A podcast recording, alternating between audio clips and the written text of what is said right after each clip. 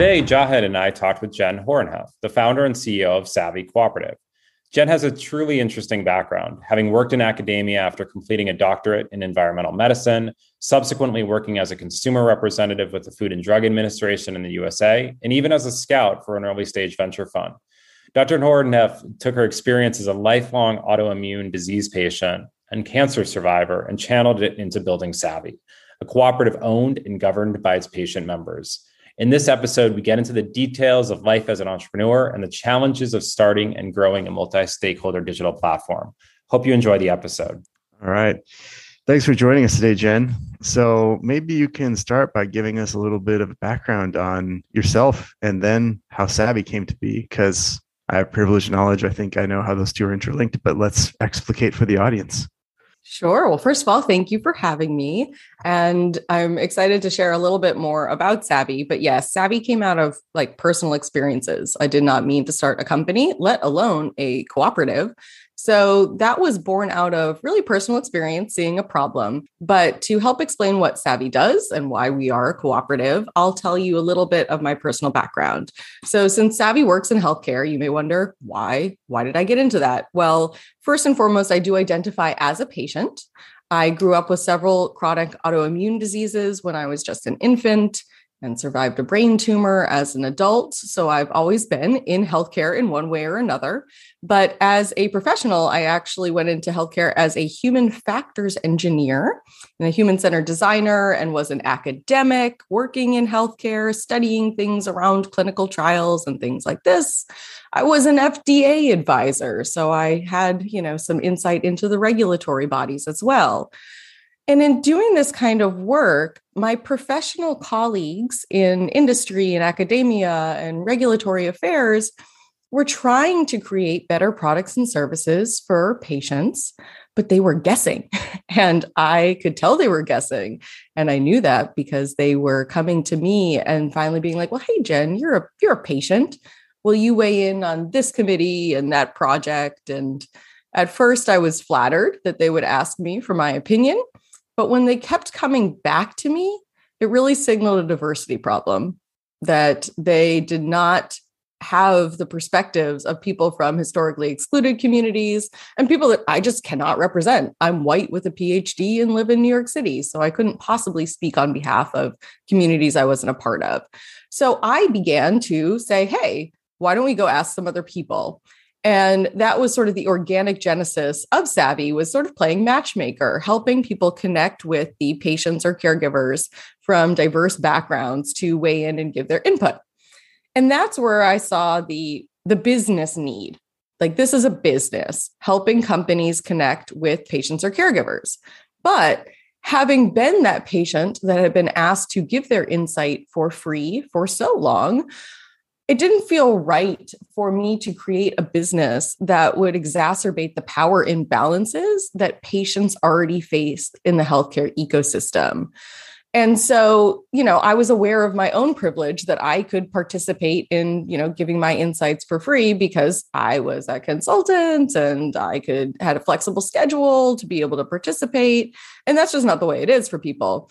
And so I wanted to create something that would value patients for their insights.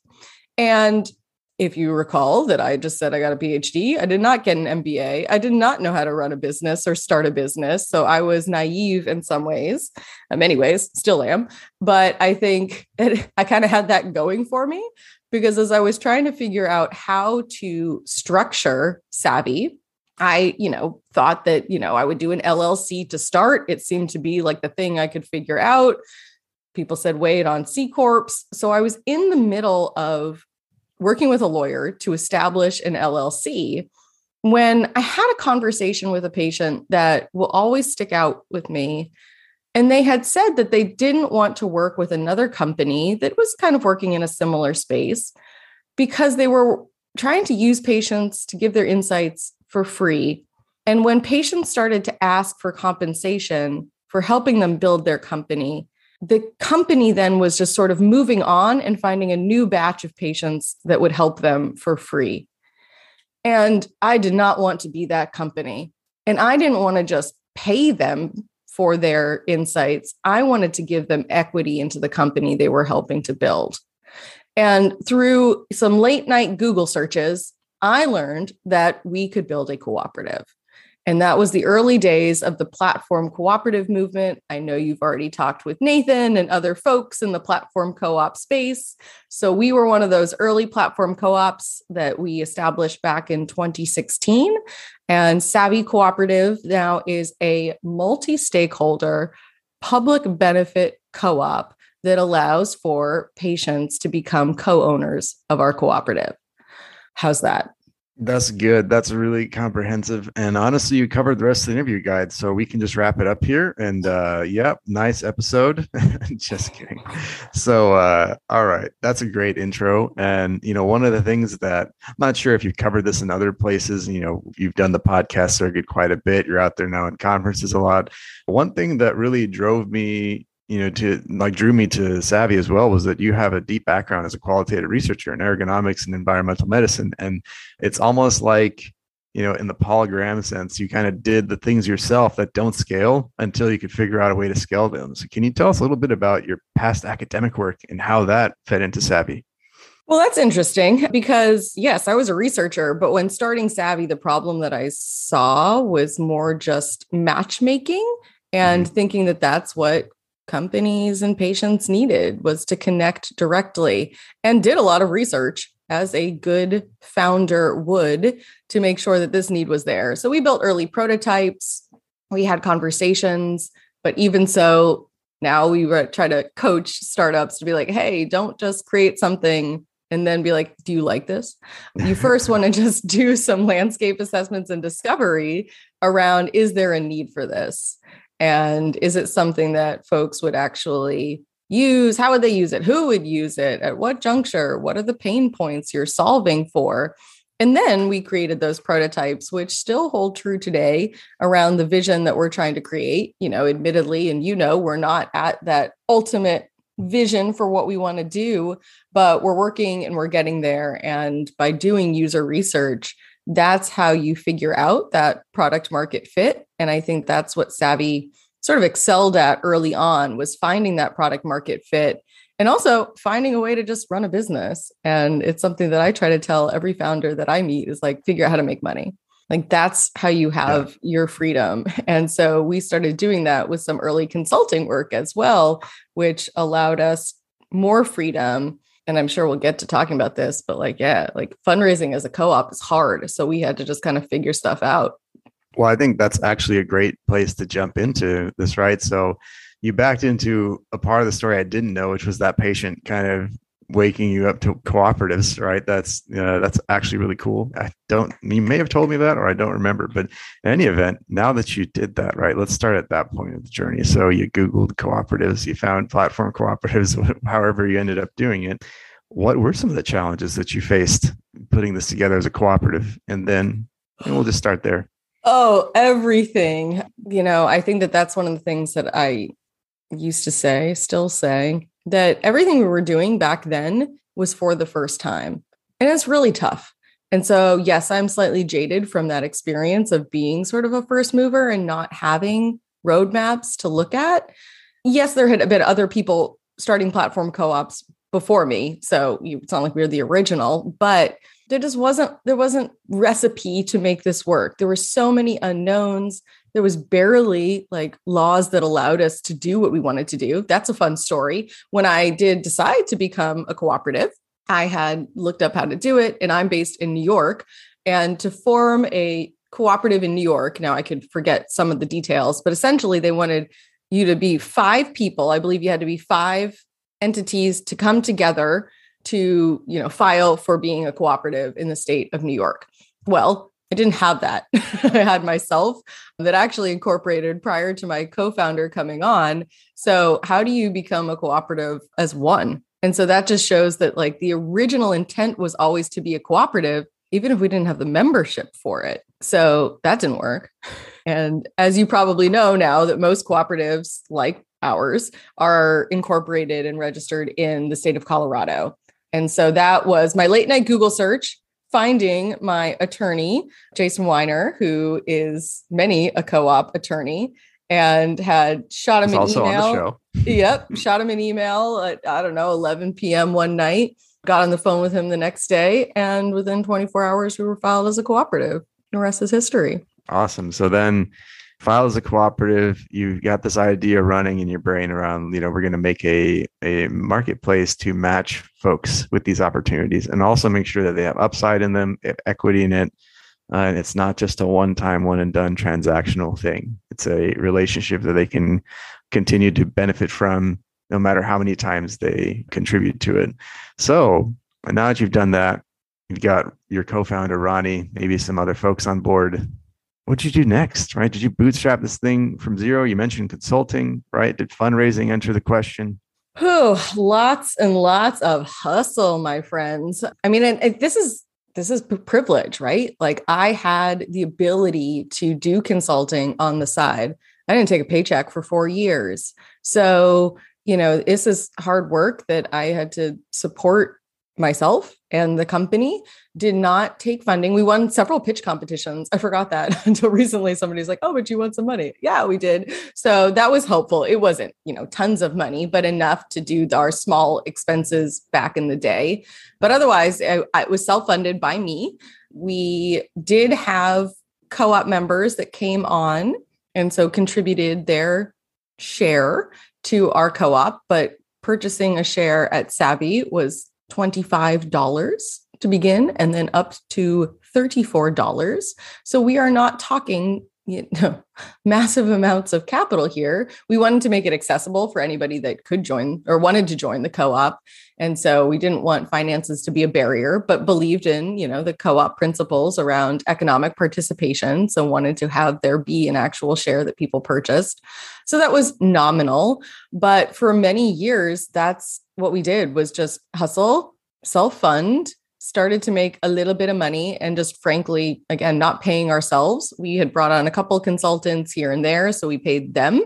So that was also a tension that I also always had, was making sure everybody else got paid, because we're not a 501c3 nonprofit. It just didn't feel right to me to not compensate people. So that's, I think, also a lesson learned was, how could we have incorporated people earlier on that wanted to contribute, even when we don't have the capital? So I think that is an interesting concept to figure out. Got it. And then at some point, I guess, if I recall, it was in the memory hole that is 2020. Yes. I remember seeing you, maybe, I don't remember if you leaked this alpha to me or not, but I remember seeing it in TechCrunch that you were one of the first cooperatives to raise venture funding. So tell us about that. How did that come to be? Yeah. So that was a wild ride. We had a lot of interest from venture capitalists from the beginning. Here's this co-op, this weird thing, but it looks interesting because they're creating essentially network effects by having communities engaged in the company. So a lot of top tier VCs approached us. I would kind of shoo them off to be like, you don't want in on this. Like, we're a co-op. But there was a couple, and one in particular that was truly interested in what we were doing, and where many folks tried to talk us out of being a co-op. The ones that got it and didn't try to talk us out of it, but got hung up with the fact that we're a co-op and want to be able to share the upside with our users. But I think we got past that part. The trickier part for them was the governance aspect. The fact that they couldn't force an exit when they would be used to doing that if they and other VCs or people thinking like them were on the board. So that was a challenge around the traditional venture capital funding pathway, because we all had people to report to. Just like we have our co-op members, they have their LPs. Everybody's got to, you know, watch out for the people they're representing. And it just wasn't a fit. But there was this little VC experiment, if you will, which was Indie VC. And interestingly enough, Indie VC was one of the very first sort of funds that I was referred to by a smarter friend than myself, who was in the venture space and early days was like, yeah, you should check them out. So they were on my radar, but it was actually one of the traditional venture capitalists that we had talked to that properly introduced me to Bryce Roberts at Indie VC to have a conversation. I was actually a venture scout for Indie VC prior to becoming a funded company through them. And so I got to understand more about how they operated, what they were looking for, and they really want companies that are post-revenue, that are actually making money. And they had certain thresholds for wanting you to be making X amount per month, because their model is still a risk capital equity-based model, but where you can repurchase shares out of revenue. So it doesn't look so good if you don't have any revenue. It's hard for them to see a path towards getting their money back. But what's interesting is not only is it that they don't hold, equity forever, but they also trust their founders to do what's right and for the company. And what that meant for us as a cooperative is they trust the co-op to figure out what's in their best interest. And so that's where it was a real fit. So Indie VC became our first investor. And not only do we have these preferable financing terms, but they actually have zero governance. They have no voting rights, which is also an interesting story because as a cooperative, we had never contemplated members or folks in the co-op not having voting rights. So we actually had to create a new series of shares that did not have voting rights at all, which required us to have a vote. And I'm happy to tell you about that if that's of interest. But I think these are the weird things that come up that we never would have contemplated, which is why I said earlier on, everything we did was like for the first time and we were just making it up as we went along. And our lawyer was making sure we weren't breaking any laws. But if it didn't say we couldn't do it, we pressed onward. Nice. You mentioned an interesting point there around when the VCs started to get interested, they could clearly see a bit of the promise in community, network effects, and growth and all of that. But the governance wasn't really turned them off because they couldn't force an exit. So in the background of all of this stuff, probably since about 2019 is when, kind of the other side of our pod focused on the Web3 and DAO folks. All that stuff was taking off, all the various governance innovation and also governance problems, right? It's not all sunshine and roses out there. More people, more problems. Exactly. All that started to happen.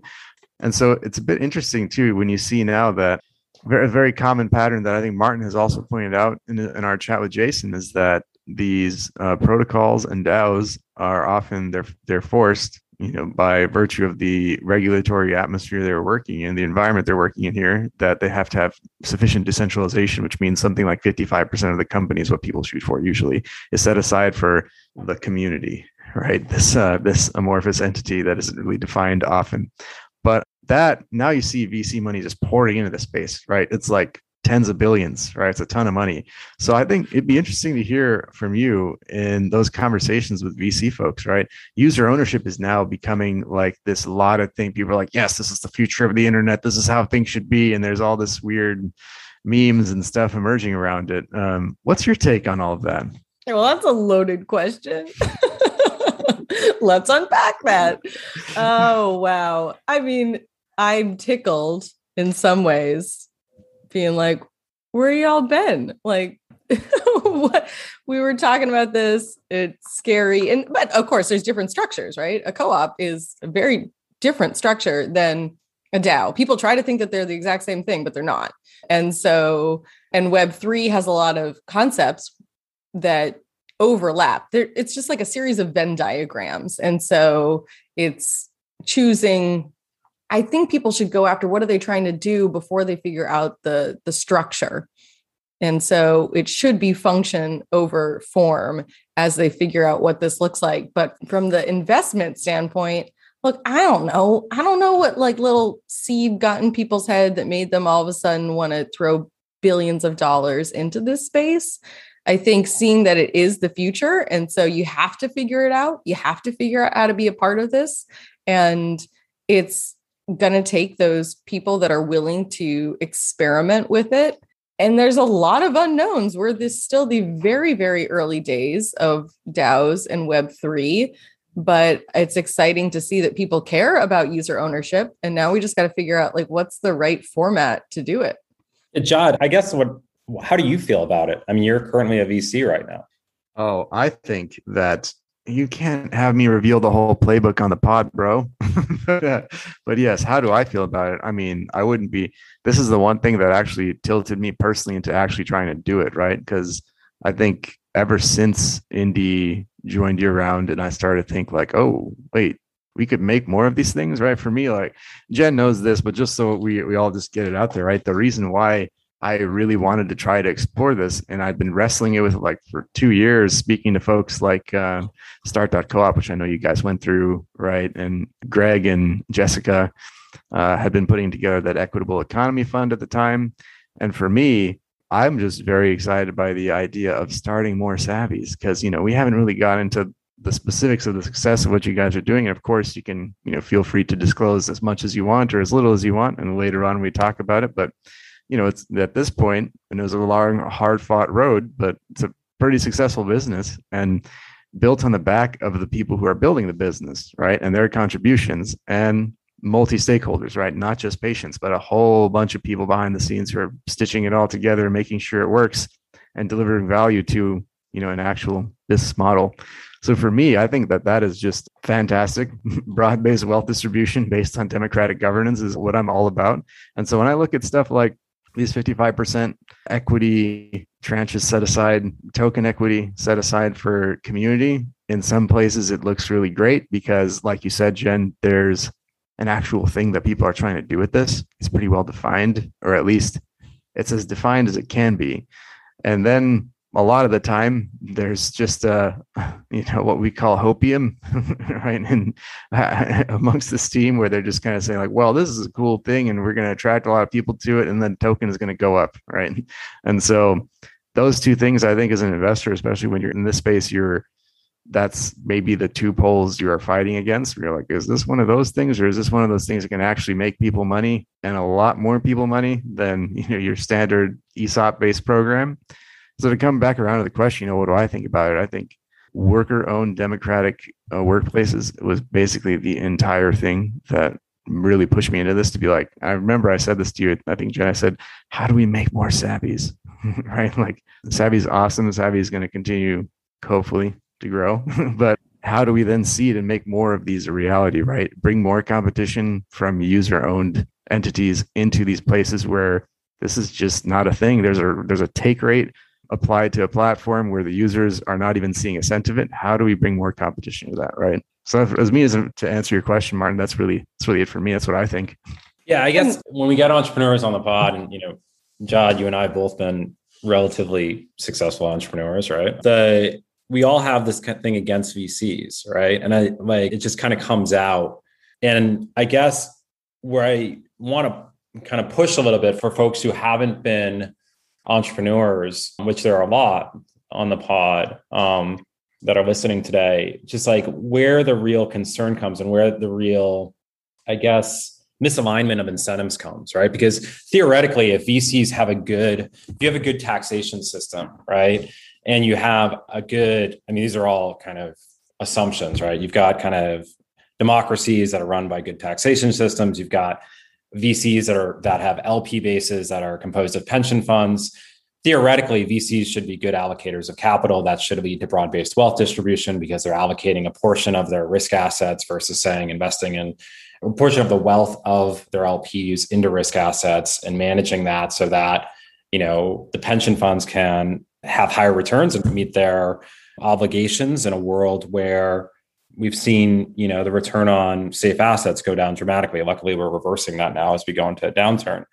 But I think like the reality is when you get kind of a VC on your board, or you get into this situation where you have someone who has not been an entrepreneur before, or you have to deal with an analyst who's like 24 years old on your board, right? Or as a board observer who really hasn't done anything in their life except kind of maybe do a couple year stint. This is where the misalignment kind of comes, where you've got to essentially, you have someone who's commoditized you, right? You've decided to take a job where you've fired your boss. Now you've raised money and you effectively have rehired a boss that is probably way less competent than your former boss because they many times don't have a lot of operational experience. So I think just kind of hitting on this point of VCs are probably, the best VCs are probably really good allocators of capital, theoretically, that should have a positive impact on broad-based wealth distribution to the extent that the LPs have, they have a good kind of LP base versus just kind of the types of personalities that you deal with, so that people don't think that we just hate VCs on this pod. It's more kind of, there's really different types of VCs. And then you've got this whole situation that Sean was talking about where you have kind of this regulatory regime that makes it really hard to invest into cooperatives. And so you have this kind of this legislative constraint as well. And I think that I'm probably going to derail this conversation, but I'm known for doing that. Do it. As you're talking about, yes, like many venture capitalists have maybe not been operators themselves. They haven't been entrepreneurs. They don't know how to build a business. I've actually found similar in this sort of space, building something weird. There's a lot of people that talk about it, theorize it, look at it academically. But when you get into it, this stuff is freaking hard. And I think that that's also been my message for people in the Web3 space is it's really hard to actually go and do this stuff and do it effectively. And to say, yeah, let's set aside 55% or whatever you allocate for community or things like this. Well, how are you engaging them? This doesn't happen overnight. People don't just all of a sudden flock to your business, which I also thought, of course, we're building the best thing. Everybody's going to want to come do this, but it's hard to do. And how much are they engaged? And how are you building this together and getting feedback and creating the vision that you have, but having to sell that? And that's one of the hardest things for any entrepreneur. How do you sell what you see that others don't see? And that is one of the constant struggles that as leaders, you have to figure out that balance of conveying that to the community. Here's what we're trying to build, but you don't quite see it. And you got to kind of trust. And that's what I know I hear the conversations also happening in sort of the DAO space too, that where is that sort of level of leadership, leading the vision, and then other people can contribute at different levels. But then what is the governance structure around incorporating different levels of involvement? And it's another thing that gets a little bit tricky with tokens and how are we even thinking about whose voice matters? And now I'm going to take us into that vortex, but there's so many different elements and layers of this that until you're actually in their building, you have no idea. And so I try to help people by telling them at least what they don't know about, and so that they can at least be slightly more aware going into things.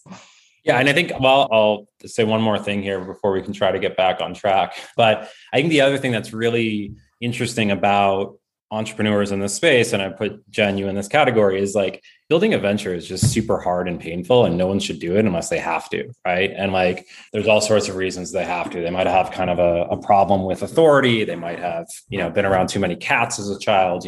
But like, this is not something that you should do. I have a whole thing on that with how dare you? No. I totally. The bacteria from toxoplasmosis. I know where you're going with this. I would never trade in my cats for fear of toxoplasmosis. Anyways, continue. That's good. So, but the fact that you have so many entrepreneurs now that are essentially saying we're willing to give up half of our cap table without knowing whether or not they're going to have a successful exit just because of these principles around wanting to share ownership. That's what I think. Also, if you've not been an entrepreneur before, putting yourself in that mindset to say from day one, I'm getting rid of half of my cap table is a really hard mindset to put yourself into, in terms of you already have a very small chance of success, only about 10% of, it depends on whether you're a cooperative or a venture-backed startup, but most of these ventures fail. Most entrepreneurs do not make a lot of money while they're building. Even in Jahed, you would have the numbers on Series A-backed startups, but even there, you've got, a lot of failure, so. Mm-hmm. Yeah. Well, that's definitely. I don't fully know how I'm going to make my money back. Like, I'm not going to lie about that. As a co-op, I knew from day one, it wasn't just giving away 50% or 55%. It was essentially the whole shebang. Yes, there's different allocations for how we distribute our profits, but ownership is weird in how this works. And so what is the upside? I don't know. I just want to make an impact, and have like a paycheck, but there was never an desired exit. It doesn't mean that we couldn't exit. It's just, that's not the end game to wealth creation in what we're building. And that's not what everybody wants to do. Cool. Yeah, definitely. And the numbers, like you said, Martin, I have to look these up and put them in the show notes, but off the top of my head, it's probably something like when you're at the Series A stage, you're seeing failure rates of like something like say 50%, 40% of Series A ventures, and they lead to something that VCs call failure, right? Which is that either 0 or 1 to 3x return, which is not what you're looking for at that stage, right? And so, and then when you forget about those guys, right? Let's just focus on the humans, right? If you're the entrepreneur who's doing this, you run the numbers, and it's something like your median outcome of investing 7 years of your life is something like $2.8 million, right? So then like, if you hold that up against, of course, again, giving this the whole, like, let's just make sure the backdrop this is happening on is like, that's a shit ton of money for 7 years, if that's your median outcome. But at the same time, you also don't have to go kill yourself if you're in that privileged class of people who have the social support system to start a business, who have the network to actually raise money for it, to find people to hire for it, et cetera. You could have just gone to work at Facebook or something, right? Like there's other ways to make that same amount of money that don't cause you the immense amount of pain, which is why I think it's interesting. And we could probably spend another entire episode on what are the intrinsic motivators of entrepreneurship and what does that data look like? That could be very interesting. But I definitely hear you on the front of like, maybe not on the toxoplasmosis pole of things, but maybe on something more like, you know, that there's a serious problem that you just cannot ignore and it becomes the thing that you must do, right? It's not just, oh, well, let me just go start this business. It'll be great. But that's what's interesting. And yes, not that you want to spend the entire time trying to figure out like what makes an entrepreneur want to do this. But when we're talking about co-ops and DAOs, we're also essentially asking our communities to be micro entrepreneurs. And that's what I think is the challenge as we enter into this newer phase, is where people that are the originators and starting the idea see that vision and are willing to put in their blood, sweat, and tears to make something happen. You can't expect that everybody is going to enter in with the same motivation and tenacity and also privilege. And I can't emphasize that enough. And I think we're seeing that still in the DAO space. I've asked many folks, like, how are you involving historically excluded communities that don't have the same privilege and wealth accessibility to just kick back and wait for tokens to have some sort of value? They need cash today to be able to do work. And it's something that we've wrestled with at Savvy is in the early days, like as a cooperative works because you distribute profits. You have to be profitable to do that. And early days, our community, our members were like, where are my dividends?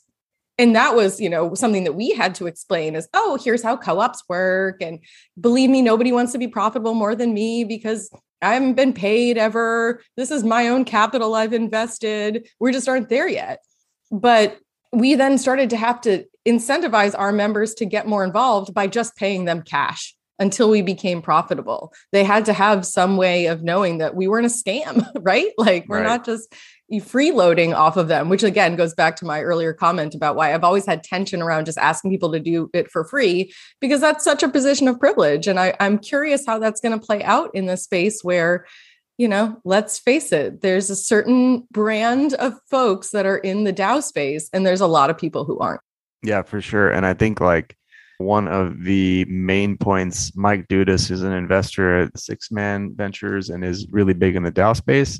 I think just the other day, he said something effective. The biggest opportunity and problem in all of what we're doing still remains the fiat on-ramp and off-ramp into crypto for this specific reason, right? Because if you just get into the mechanics of it, me being in one of these and then also you're contributing, being a core member of one now, when people who are contributing to your DAO are receiving, you know, remuneration of some kind and it's crypto, well, now they have to deal with their jurisdiction and how they treat that, whether it's a capital asset or something else, and then their exposure on taxes to that capital asset. It's not as simple as just saying, oh, yeah, we'll just pay them in the US dollar stable coin of our flavor or choice, right? So then that person has to come on board and say, great, let me connect it to an exchange. Let me change it into fiat money. Let me put it in my bank account and accrue the fees along the way.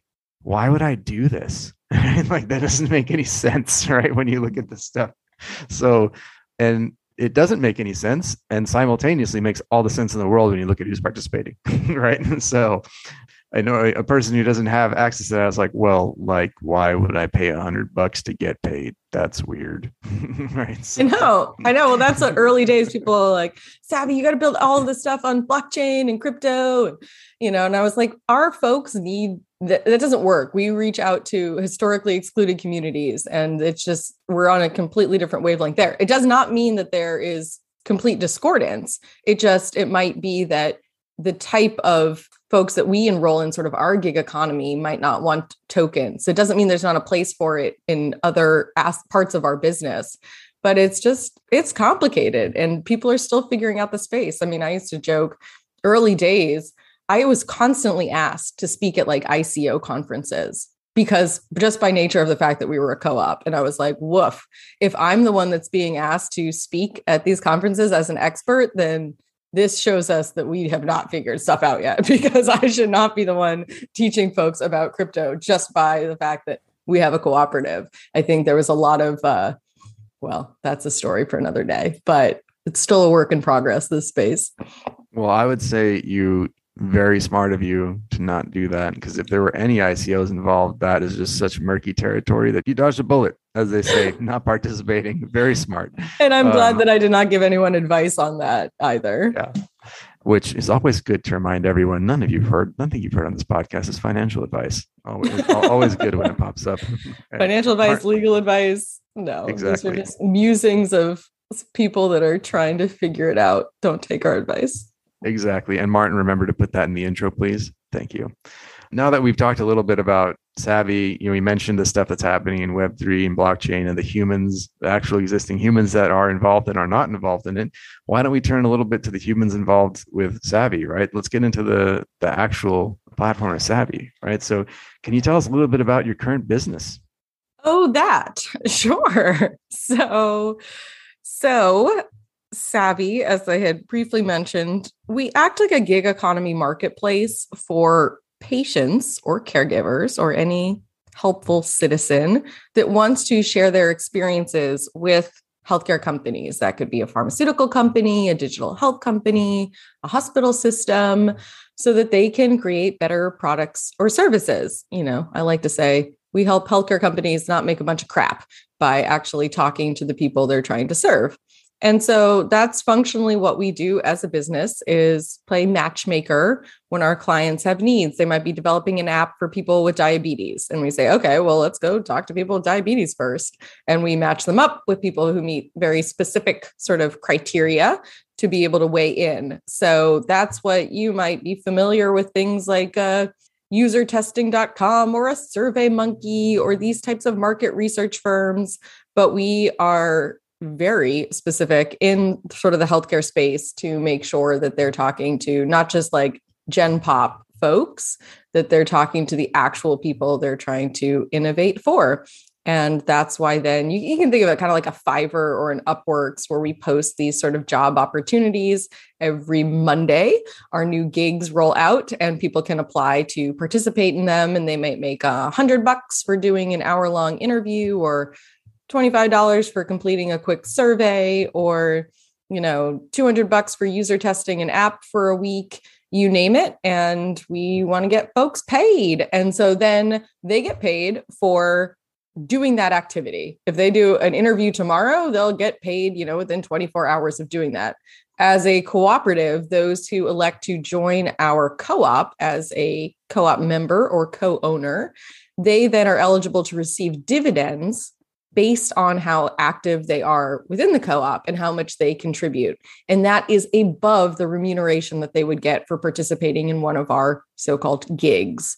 So it's a little bit different. You do not have to be a co-op member to participate in the kind of projects that we have, but those that do have the ability to earn even extra for helping to build our co-op. Nice. So then if I were to play back for folks listening, your main marketplace stakeholders then are your patients, obviously, and then patients and their caregivers, and then really anyone who might qualify for a study for the other side of the marketplace, which is, by the way, do you mind talking about anyone in particular? Can we name folks? Like, we can name folks. We'll see if they care later. But yeah, so we're a two-sided marketplace, one being the patient consumer type side, and then the other being the company client side. And that can be folks like Bayer and AstraZeneca and, you know, Boehringer Ingelheim, these types of pharmaceutical companies, but it can also be startup like tech companies like Akili and Click Therapeutics, these tech platforms that help patients as well. It can be Amazon that has come to us for help with their Alexa devices to make them more accessible. So there's all sorts of folks that are coming to us to get very targeted expertise from our co-op members and patient base.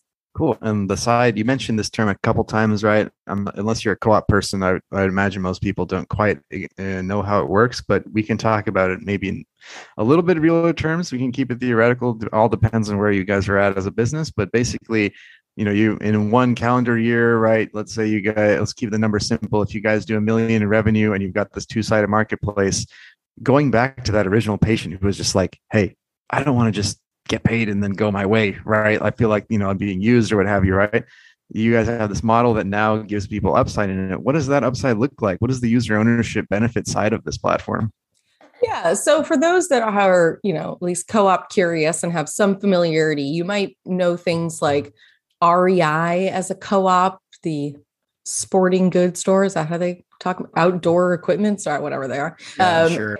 And I use that as the analog, although a very different type of cooperative. But you can think a co-op on a very large scale of membership that members get sort of nominal rewards. You know, if you shop at REI over the course of a year, you might then at the end of the year say, oh, here's $50 in dividends or whatnot that you get for being a member and shopping here at REI. So that's sort of the same order of magnitude about the dividends that our members receive is they're not quitting their jobs. They're not becoming millionaires or thousandaires, as we joke at Savvy in our early days of becoming thousandaires for the dividends that they receive. Now, there are people that do receive in the, you know, single comma club of dividends, but that is not the that's not the majority of our members earning thousands at this stage in our company. But again, it's just a way to sort of reward people. And the way that we track sort of participation in our co-op currently is around if people participate in these projects, but also if they refer people to participate in these projects. So there are some members of our co-op who have never themselves participated in a project because they didn't qualify, but they referred other people in the community who did participate. And that's helpful for us as a business. So they also earn dividends. And so that's really kind of what our current cooperative looks like. And I think struggles for us going forward or just it, in the past and what perhaps other folks in the Web3 space and DAOs are also contemplating is how do you track contribution? That's something that's really tricky. And, you know, are you tracking people helping on an hourly way? Do they complete a project? Do they share on social media? I think that's a really exciting space for people who are building out technology to help those of us that is our core ethos to be able to reward contribution. We just always haven't had a great way of tracking it. And so with better systems to do that, we'll be able to reward more opportunities here at our cooperative. Yeah, I think that's a really exciting area. And there's a bunch of ventures that are emerging in that space, and we can put some of them on the show notes. So I think that'll be a fairly composable set of tools that will help Web2 founders or just founders in general figure out how to compensate. I think one of the points that you made is really interesting around, you know, you may only get a check for $50 from REI, but one of the things that's so important about tying governance into the ownership rights here is you talk about someone can get paid for a referral, right? And in a traditional platform-based system, over time, the attributes around a particular individual are going to become known by the platform. And so if you don't have broad-based ownership rights, effectively all of that learning about that particular individual and the recommendation engine about what opportunities that they should be participating in will accrue to the owners of the platform. And in traditional platforms, you effectively have a very small group of owners relative to the number of user participants. And so on one side here, you're empowering your users by even if you build that platform and the platform, you know, these kind of analog ways of making recommendations today, where you have knowledge that's trapped between individuals about who might be right for a particular, for lack of a better word, consulting opportunity. Eventually, even if it goes into the platform, it's owned by the members. And so the members benefit from that. The second element of this is that over time, the platform is going to accrue data rights, right? Or a lot of data on particular individuals. And in a traditional model, you might not, the platform might have the ability to just say, we're going to sell that data. We're going to sell all of your kind of aggregate data and the correlations to Pfizer, right? We're going to sell them to Bayer. How are you treating data? Because has this not become an issue yet in terms of, I would imagine you have two types of data. You have individual data on particular individuals and who they are, their health issues, the types of things they've participated in. But as your community grows, you're going to have a set of correlates or covariates with that information that's going to enable you to build predictive analytics on particular issues. And I'm just wondering, has that become an issue now? Do you have any policies around it? How have you thought about it? Yeah, I mean, those are great questions and astute ways of calling out kind of what we've always sort of looked at as what is sort of the next level of savvy. And yes, we accrue a lot of data on people. Right now, we are currently not monetizing it in any way, and we're still building out our infrastructure to be able to do anything, you know, sophisticated with it. But that's where we always felt comfortable thinking about what is that next phase where we would be sort of those data brokers, because we would share that wealth back with those folks who created it.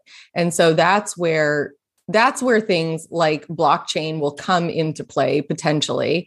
There are other ways that we could be doing this, but where we would be able to tie that information to an individual and remunerate them for how their data is being used.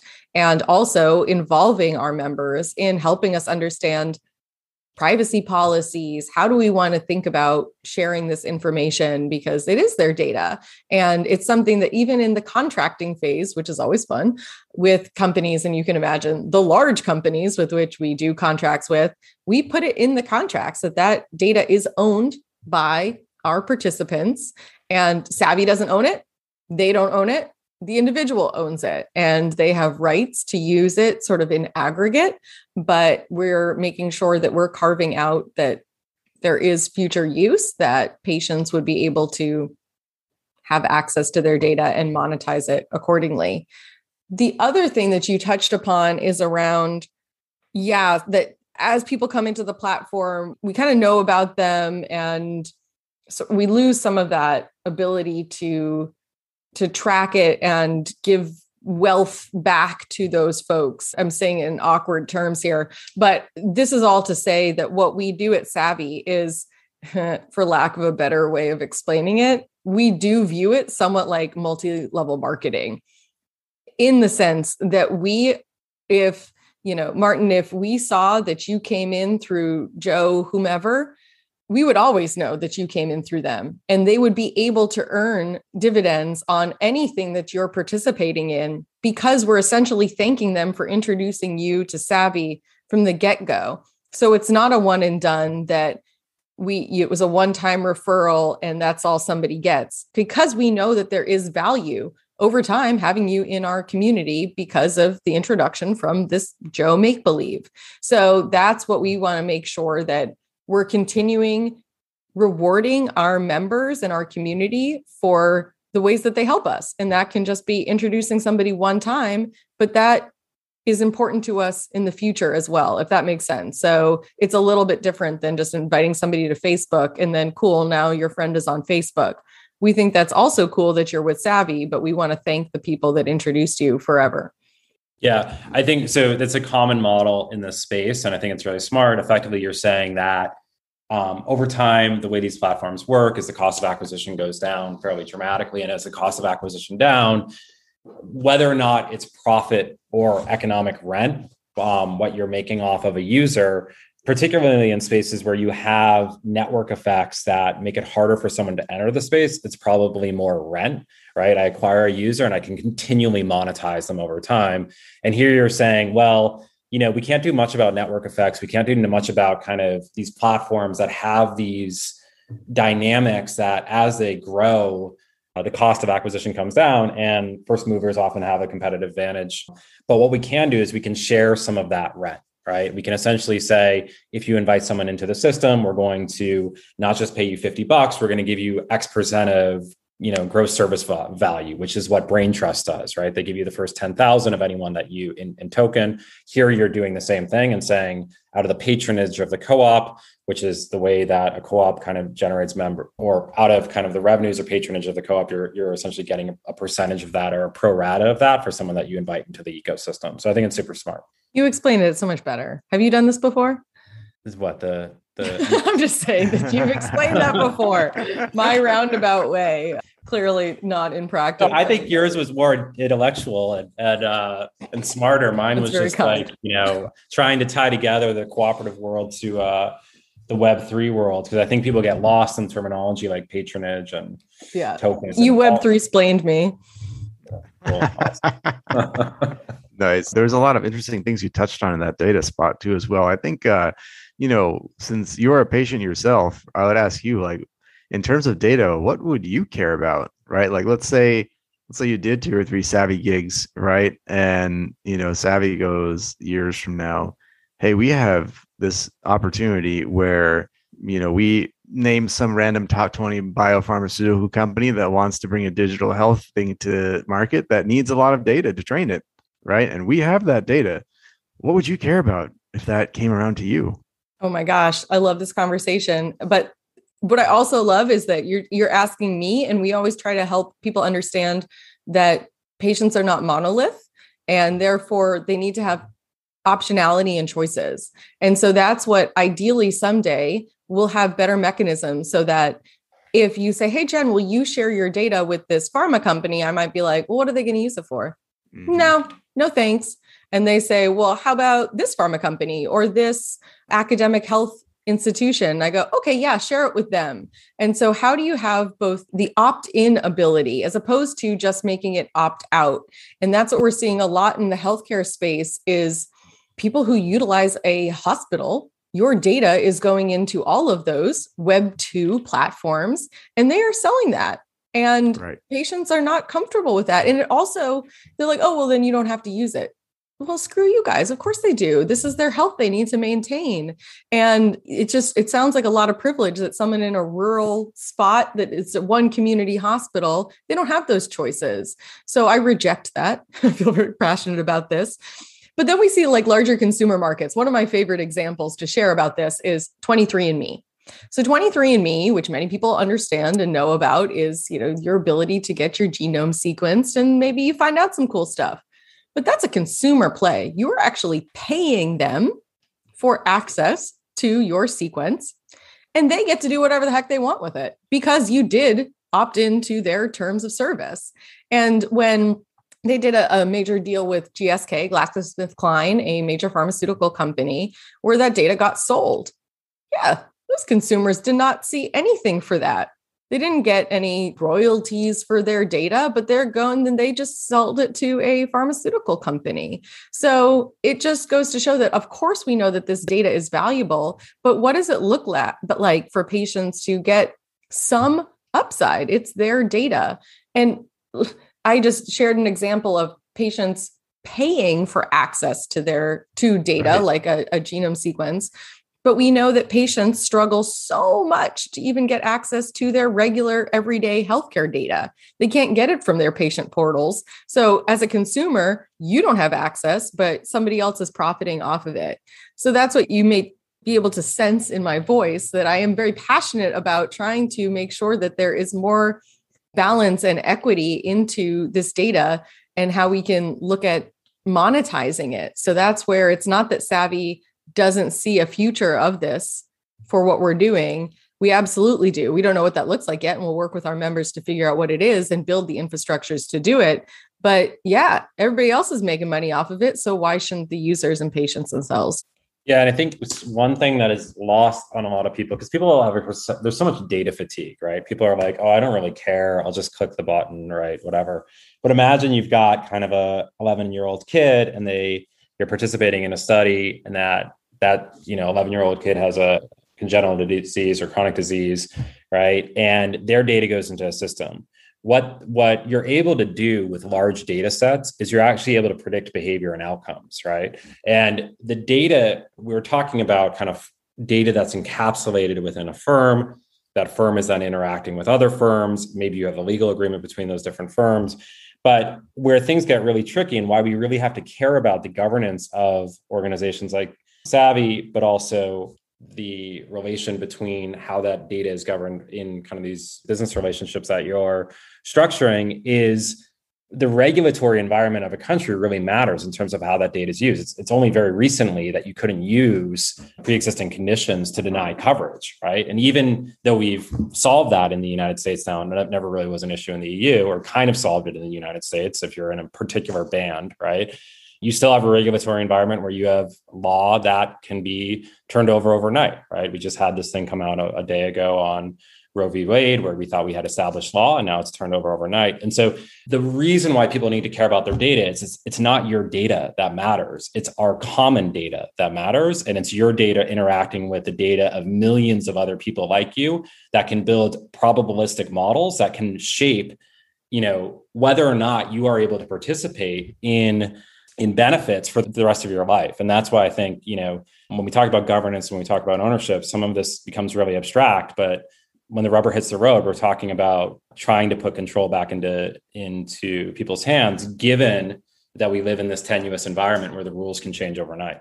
And I think then, I mean, something that I haven't talked about in quite some time, but what does it look like from the future of an organization like Savvy at a much larger scale? But that's the beauty of cooperatives, is having collective bargaining power.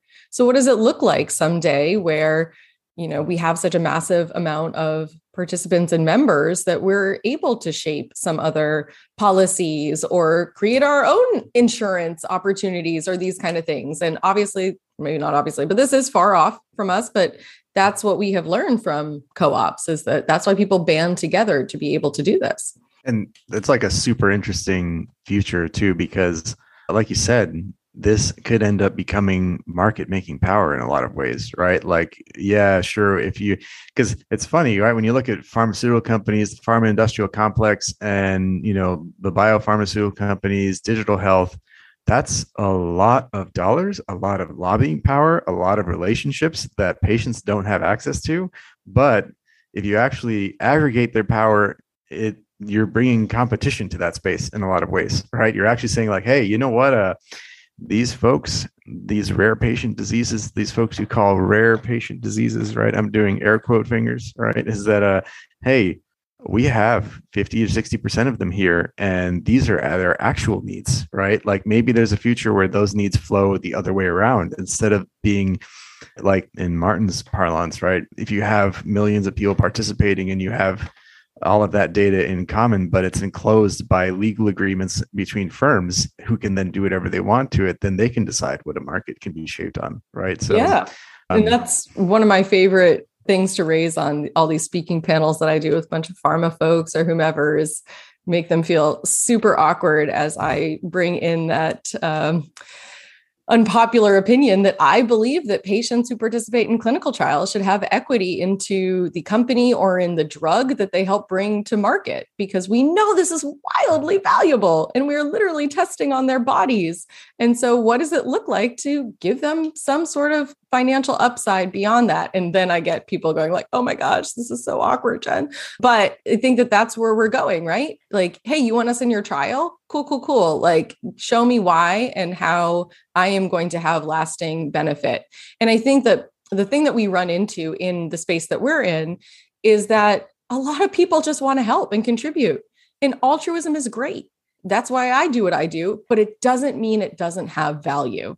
And so we always say, I don't care what that patient does with that compensation, but they earned it, and they can turn around and donate it to a charity of their choice. That's a mechanism that we have here at Savvy, but they earned it and it has value. And we can't just rely on sort of the goodness of people's hearts contributing to these different opportunities because somebody's making money off of it. And so why shouldn't it also be those patients? Absolutely. And you bring up a super interesting perspective there with this, you know, hey, why don't we give people upside in the drugs that they're bringing to market, blockbuster drugs that are worth billions of dollars per decades, right? Billions of dollars per annum per decades, right? So like, that's like a $40 billion, $50 billion opportunity. And it's super interesting now because at least going back a little bit to the earlier part of the discussion around Web3, this is where we wrap it up, is there's this decentralized science movement that's kind of coming to the fore now. It's gone, you know, it's tiny, but there's some solid progress happening there. And for me, I'm not an NFT person. And so like, I don't really care about ape pictures and, you know, moon cats and all that other stuff, but things that are non-fungible and can be represented as such, say intellectual property in a vaccine that results from a set of studies where we know exactly whose data contributed to it and whose rights that they can then transfer to and who took the risk to do it, becomes very interesting. And so I'm kind of just talking about one that already exists. It's called VitaDAO, and it came out of the folks who run the Molecule platform. And so one of the things that, you know, you kind of bring into being here is there could very much be a future of a patient community that, say, maybe pools all of their dividends from Savvy in 1 year and says, hey, we want to finance a $50,000 experiment at this one company, this one academic research lab, so that they can run a candidate drug for us in a rat study and see what we can actually get out of it. And downstream, that will become more valuable because if there's a candidate drug, we can find other people to sponsor in humans, and it goes to market. And when it goes to market, the IP transfers to this group of people. All right. Yep. And then there you go. That's already happened once through this group, but they're looking at longevity drugs. But I think there's no reason why there couldn't be 100 other DAOs looking at every type of disease there is, and then accumulating patient power on patients' terms in these communities, right? So that's one potential really rosy future, right? There's a lot of other things to solve along the way, regulatory, legal, and social, but. Yeah. And that's what I always point to these kind of things, that there are folks that will help figure that stuff out. You bring in smart professionals to help you, but there are true challenges in getting some of this done now. And so we need people with enough endurance to continue on. And so I hope that folks that listen to this podcast and are in this space are excited to, you know, kind of help move this forward, but please help create space for people who do not have access to working in this kind of arena and doing this stuff for free, because we talk about the data sets, right? Data is learning off of data sets that have bias baked into them because there are people that are excluded. And that is going to continue to happen if we don't make sure that we have enough representation in these movements as well. Absolutely. And I think that's a great place to wrap it up. So we like to reserve the last few minutes for people to just to let everyone know where to find you on the internet. You know, for my Web3 peeps, I usually turn it over to them and say, this is your opportunity to shill, but you know, you don't have to. Of course, we know that you're in a sensitive industry, so we don't want to just use the word shill. Please tell everyone where they can follow you, promote anything that's Savvy that might be of interest to folks that's in the audience who might have just heard of Savvy, etc. Woo! Well, please come and join our network. You can visit us at savvy.coop. And I have learned that I need to spell out that entire thing because I learned that people do not know how to spell Savvy. It is with two V's, folks, not two A's. savvy.coop. And you can find us there. And you'll see that there's an opportunity to either request patient insights or share them. And so even if you maybe don't identify as a patient yourself, that is where you will be able to join as a sort of patient on our sort of two-sided marketplace. And you will get our new opportunities every Monday. They will go out in a newsletter penned personally by my co-founder, Ronnie, who has a fabulous sense of humor and some good dad jokes. So please enjoy those subject lines every Monday. And you can also follow us on Twitter and Instagram, savvy_coop. Again, Savvy spelled correctly and coop spelled correctly both times. And I'm Jen Horonjeff. You don't need to follow me. You're not going to know how to spell my last name anyways. So I don't know. That's what I got. Excellent. Thank you so much. And thanks for giving us your time today. I definitely learned something about the passive Savvy that I didn't know about. And, you know, and also learning a bit more about behind the scenes of co-ops and what's going on there now. Super exciting. So thanks for sharing with us. And yeah. Thanks for having me.